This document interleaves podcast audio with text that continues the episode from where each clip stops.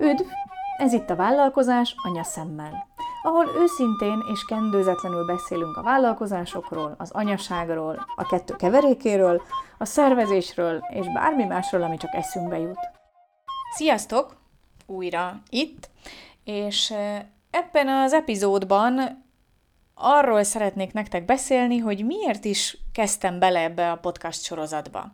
Lehet, hogy ezzel kellett volna kezdenem, úgy illet volna, hogy ez legyen az első epizód, de akkor adott helyzetben nekem fontosabbnak tűnt, hogy megosszam veletek a home office tapasztalataimat, és esetleg egy kicsit nyugtatásképpen, vagy a segítségetekre siethettem a tapasztalataimmal. Viszont most eljött az ideje annak, hogy elmagyarázzam, hogy miért is kezdtem ebbe bele, és mit, mit is szeretnék ezzel az egész vállalkozás anyaszemmel podcast szériával átadni átadni. Hogy miért tartom fontosnak azt, hogy őszintén és kendőzetlenül beszéljünk a vállalkozásokról, a vállalkozói létről, illetve az anyavállalkozói létről. Ugye ez a mi helyzetünkben ez még egy kicsit még speciálisabb. Egész egyszerűen, mert elegem lett abból, hogy a vállalkozói létet úgy festik le, hogy minthogyha az a szabadságról szólna, minthogyha az csak, és mindenkinek a jól menő bizniszről szólna, Uh, ahol okos, megmondó emberek vannak, akik megmondják neked a tutit, és, és megvan a konkrét recept, hogy mit kell csinálni, és akkor meg lesz a siker, illetve a mi piacunkon, a vállalkozói édesanyák piacán pedig az otthon lévő anyukák, akik szabadok, vigyáznak a gyerekre, főznek, kenyeret sütnek, és mellesleg jól megélnek, szuper jól megélnek az üzletükből.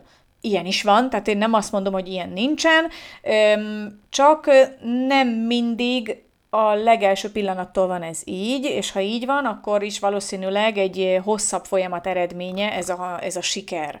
Én ezt most ahhoz hasonlítanám, mint most így a karantén idején, ugye a kenyérsütés, most mindenki kenyeret süt, mindenki péklet, és azt látjuk a Facebookon, hogy mindenkinek gyönyörű kenyerei születnek, úgy ugranak ki a sütőből piros posgásan és illatosan, és iszonyú finom, és elfogynak egy perc alatt, mert a család rájár, és ez mindenkinek így sikerül elsőre, vagy legalábbis ez látszik a Facebookon, Instagramon ki mit követ.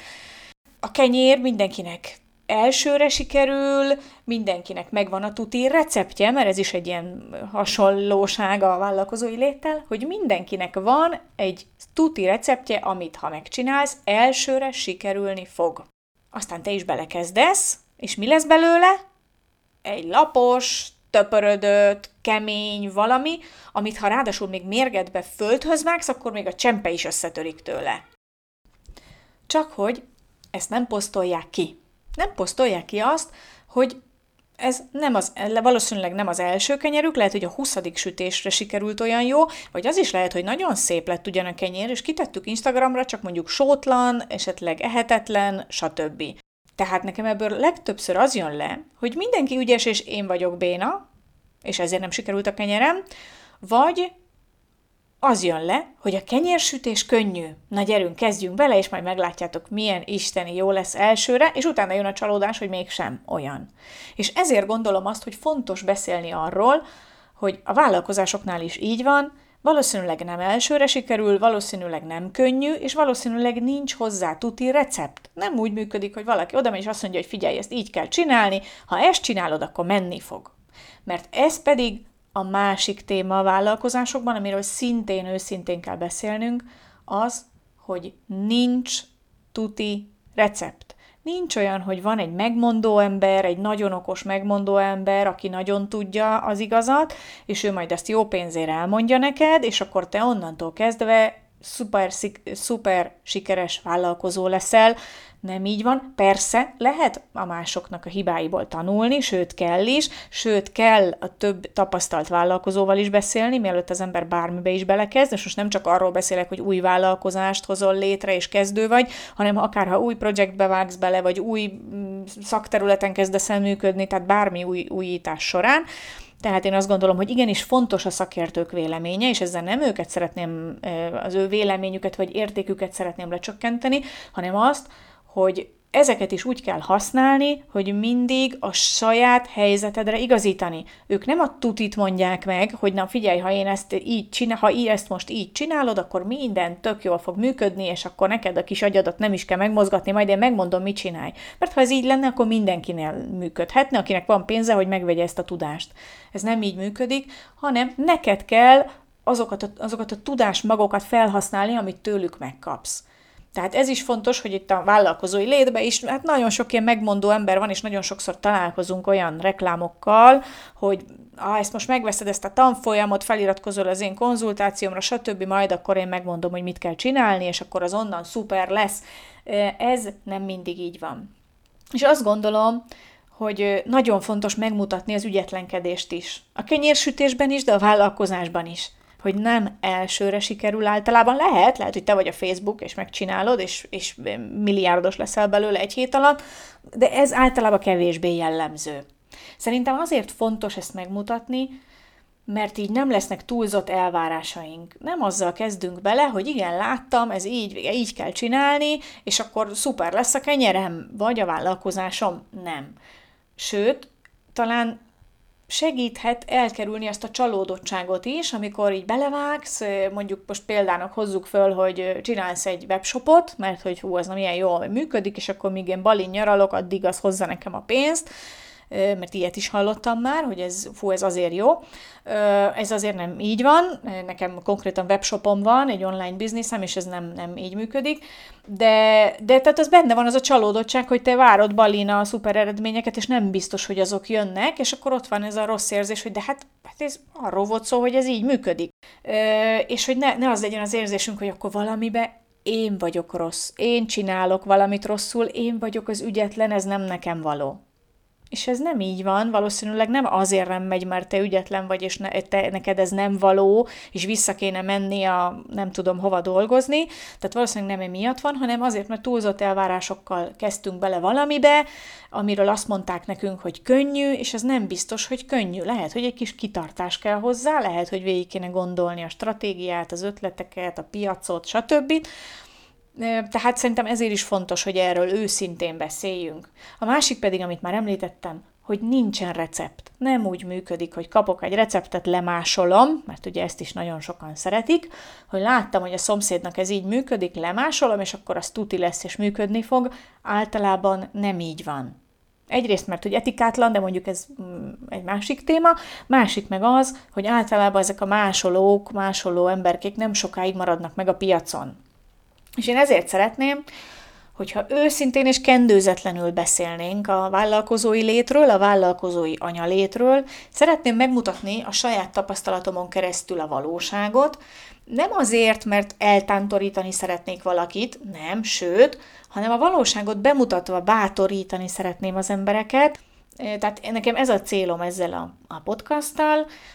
A másik pedig az, amit nagyon-nagyon szeretnék átadni, és remélem, hogy így a következő epizódokban is sikerül, már a home office-osban is megpróbáltam, az pedig az, hogy mindig mindent kérdőjelez meg. Amit én mondok neked, azt is, amit a tuti szakértő mond, azt is, mindent kérdőjelez meg. Mert olyan nincs, mint mondom, hogy ez a jó recept, és így kell csinálni, hanem kérdőjelezd meg. Persze kövesd a tanácsokat, mert azzal nincs semmi gond, de gondold végig, hogy neked az miért jó. Erre mondjuk szerintem a legjobb példa ez, amikor, amikor kijött, most ez divatba jött, hogy hajnali ötkor kell kelni, erről több könyv is megjelent, hajnali ötkor kell kelni, mert a nagy gurúk, meg a, meg a Steve Jobs, meg a, akárkik hajnali ötkor keltek, és a citromos vizet itták, és a stb. stb. stb. És, és akkor ez lesz a tuti jó. És attól leszel hatékony. Na most az nem biztos, hogy te hajnali ötkor hatékony vagy, akkor se, ha fölkelsz, akkor se a citromos vizet iszol.